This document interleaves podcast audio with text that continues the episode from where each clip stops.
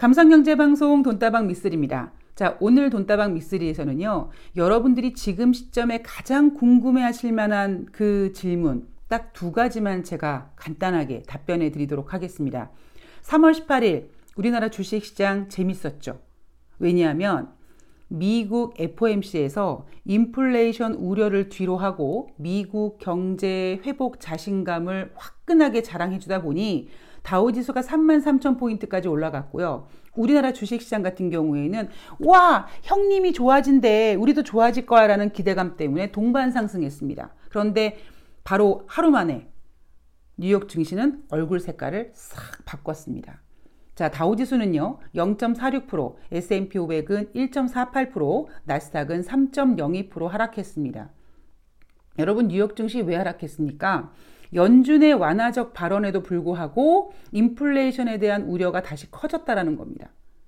자, 그런데 제가 어제 방송에서 여러분 제롬 파월 연준 의장 병났을 것 같아요. 왜냐하면 저기 우리 연준은요, 어, 비둘기 할 거예요. 라고 하면 사람들이 경제가 그렇게 아직까지 안 좋은 거야? 그런 거야? 이렇게 걱정을 할 거고요. 그렇다고 아니에요. 우리 미국 경제 좋다니까요. 라고 우리 매파예요라고 하려니 그래? 그러면은 이거 주식시장이 개박살 나겠는데? 라고 걱정할까봐 이러지도 못하고 저러지도 못하고 상당히 어려운 결정을 내려야 했던 FOMC였기 때문입니다. 자, 그렇다면 인플레이션 우려가 다시 커졌다. 그러면 무슨 우려일까요? 바로 그 답은요, 미쓰리 어제 방송 제목입니다. 어제 방송의 제목이 뭡니까, 여러분? 연준, 니네 정말 금리 인상 안 할 자신 있니? 였습니다. 제롬 파월 연준 의장은 2023년까지 금리 인상을 보류했지만, 야, 니네가 물가 상승률도 올려놓고, 경제 성장률도 높여놓고, 실업률도 낮춰놨는데, 그런 상태에서 2020년까지, 2023년까지 금리 인상 안 하고 버틸 수 있겠어? 야, 미쓰리가 그러던데, 니네 그거보다 금리 인상 앞당겨서 할 것 같다고 하던데, 바로 이 부분입니다. 자, 그렇다면, 여러분들께서, 아, 미쓰리 어떻게, 라고 걱정하실 거 아니겠습니까? 여기에 대한 답변도 제가 어제 드렸잖아요. 자, 제롬 파울 연준 의장이 아껴두었던 카드를 이제 하나씩 꺼낼 겁니다. 첫 번째, 3월 21일 만료인 금융사 자기자본 규제 완화 연장 이거 결정해 주겠죠. 3월 21일이 만기고 제롬 파월 연준 의장이 분명히 조만간 그 카드를 쓸 거라고 했으니까 아마 이 카드는 당장 오늘 밤 3월 19일 뉴욕 주식 시장에 등장할 가능성이 있습니다. 제롬 파월 연준 의장이 바보가 아닌 이상 생각했을 겁니다.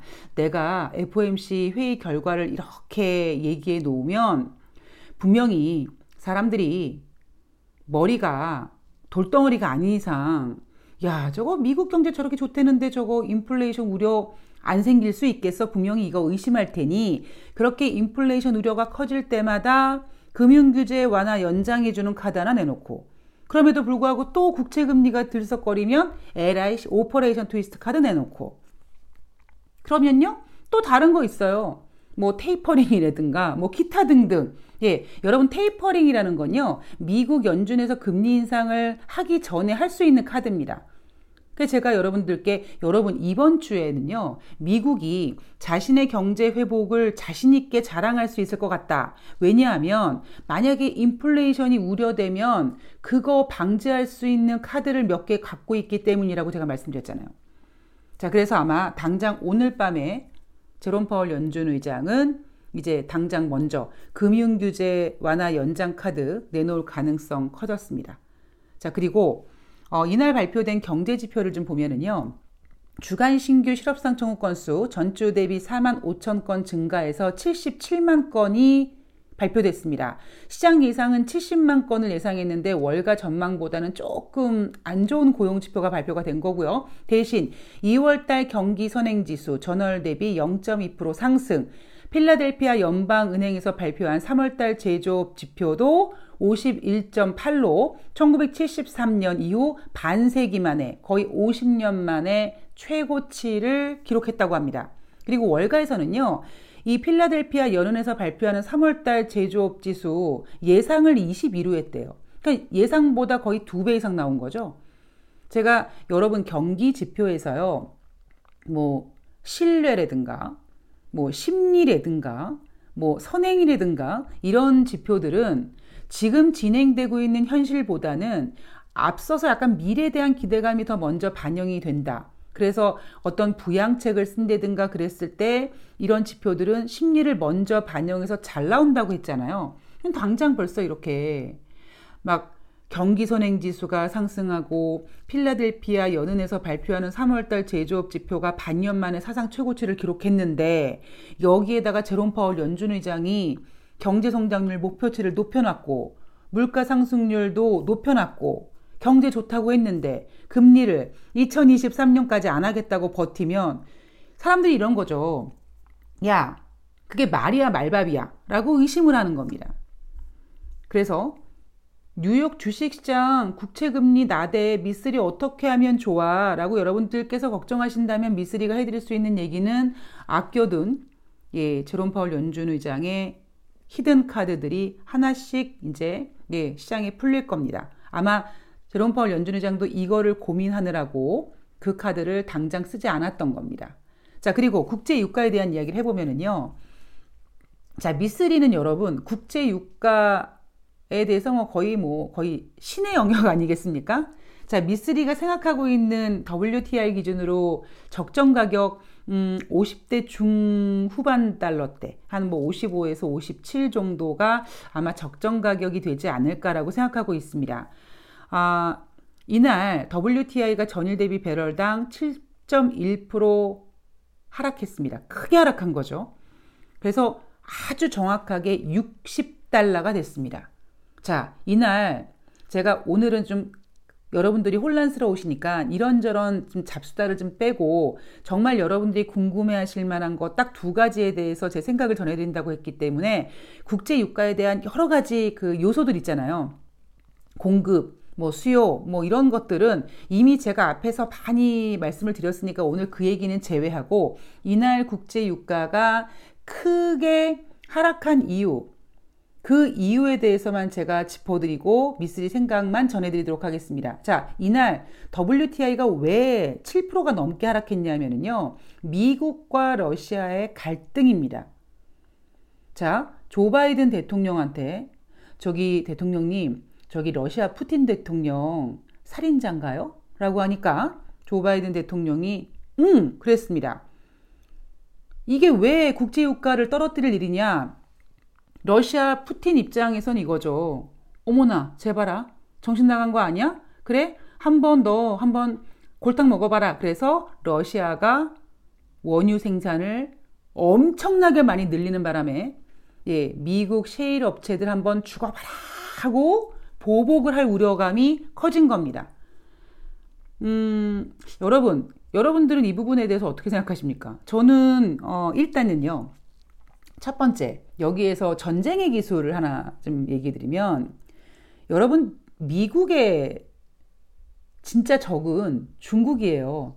제가 여러분들께, 여러분, 어, 이 코로나19가 완전히 종식된 다음에 경제가 정말 좋아질 거라기 보다는 코로나19가 완전히 종식되면 조 바이든 대통령이 중국을 견제하기 위해서 어떤 외교적인 문제를 이제 좀 확대시킬 가능성이 있다라고 말씀을 드렸고 또 하나는 뭐냐면 뭐 코로나19가 종식되고 뭐 그런 상황에서 조 바이든 대통령의 공약이었던 증세를 한다? 아니요, 아니요. 지금 증세할 정신이 없어요. 중국 견제해야 돼요. 즉, 그 얘기는 미쓰리가 늘 말씀드리지만 하늘에는 태양이 두 개가 될 수 없습니다. 그래서 미국의 진정한 적은요, 중국이잖아요. 그런데 왜 갑자기 러시아와 이렇게 좀 갈등이 생겼느냐? 원래요, 진짜 1등을 치기 전에 2등을 칩니다. 예, 사이드를 공격합니다. 이게 전쟁의 기술에 있어요.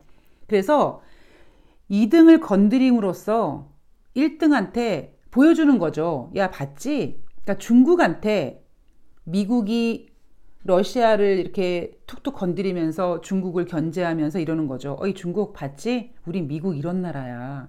우리 미국은 러시아 대통령을 암살자라고 살인자라고 얘기할 수 있을 정도로 강한 나라야라는 걸 어필한 거고요.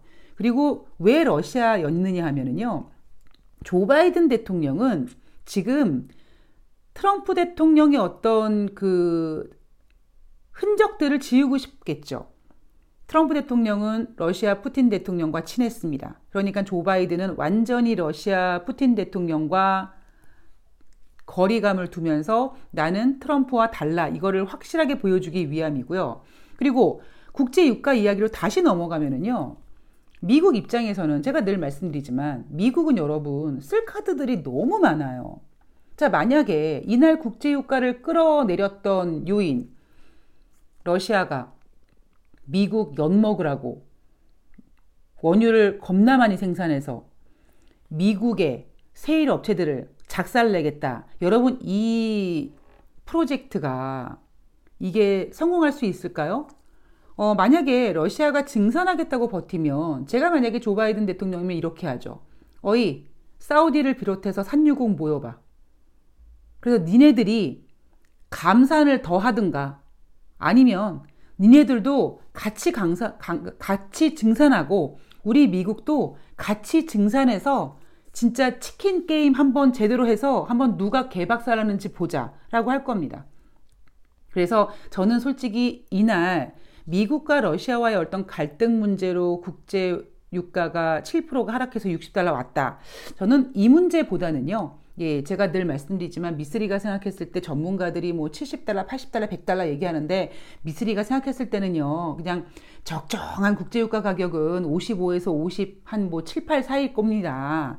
왜냐하면 그리고 제가 그렇게 생각하는 근거는 지금 원유 가격은 산유국들이 정상적으로 생산을 하지 않는, 즉, 감산이 진행되고 있기 때문에 가능한 거고요. 만약에 여기서 조금 더 유가가 올라가면 걔네들은 증산을 할 거기 때문에 국제 유가가 100달러 뭐 이렇게까지 가지는 못할 거라는 것이 바로 저의 생각이기 때문입니다. 그래서 오늘 여러분들이 뉴욕 주식시장 인플레 우리 어떻게라고 하는 우려에 대해서는 트럼, 어, 제롬 파울 연준 의장이 갖고 있었던 카드를 이제 내놓을 거고 당장 3월 19일 금융사 자기자본 규제 완화 연장해 줄 것 같고요.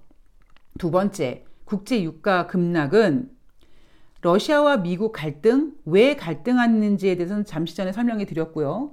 이 문제가 중요한 게 아니라 지금 가장 중요한 이유는 가장 국제 유가에 대해서 핵심 포인트는 뭐냐면 산유국들의 추가적인 증산이냐 아니냐 이게 바로 키포인트입니다.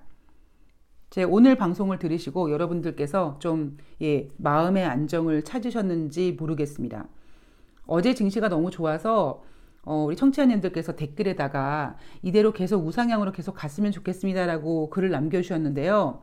음, 제가 늘 말씀드리지만 주식은요, 이렇게 나의 희망적인 소설로 투자를 하시면 안 된다고 생각을 합니다. 정말 냉정하게, 정말 피도 눈물도 없는 이 냉철한 주식 시장에서 내가 챙길 수 있는 모든 무기들을 아주 냉정하게 소유해서 만약에 당장 주식 시장이 얼굴색을 바꿔도 슬퍼하거나 두려워하지 말고 아 네가 얼굴색을 바꿨어? 왜 바꿨니?를 한번 고민해보고 그리고 그 다음을 준비할 수 있는 정말 냉철한 투자자가 돼야 된다고 미쓰리는 생각을 합니다.